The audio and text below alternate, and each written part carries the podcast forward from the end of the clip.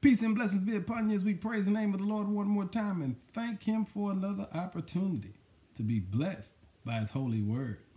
Our word for the day is remain focused.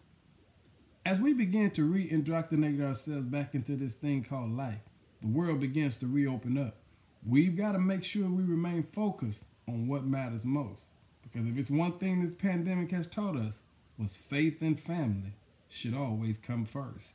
In Jeremiah 2, verse 5 says, What did your ancestors find so wrong with me that led them to stray so far from me that they began to worship idols?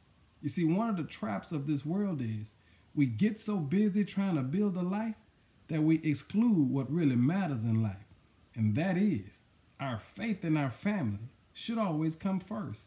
So, family, as you get re entered, as we begin the process of opening back up this world, we've got to remain focused. Make sure that good pursuits never get in the way of God's pursuits.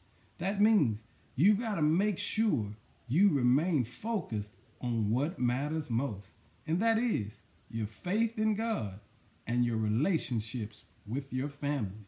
I want to encourage you today to not get distracted, to not allow what happened in Jeremiah 2 to happen to you. Let me read it again.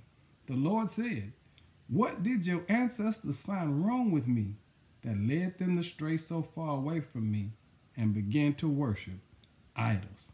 Remain focused, family, that the Lord does not have to say that about you and I because we kept our things straight faith and family. Now give God some glory because you know He deserves it.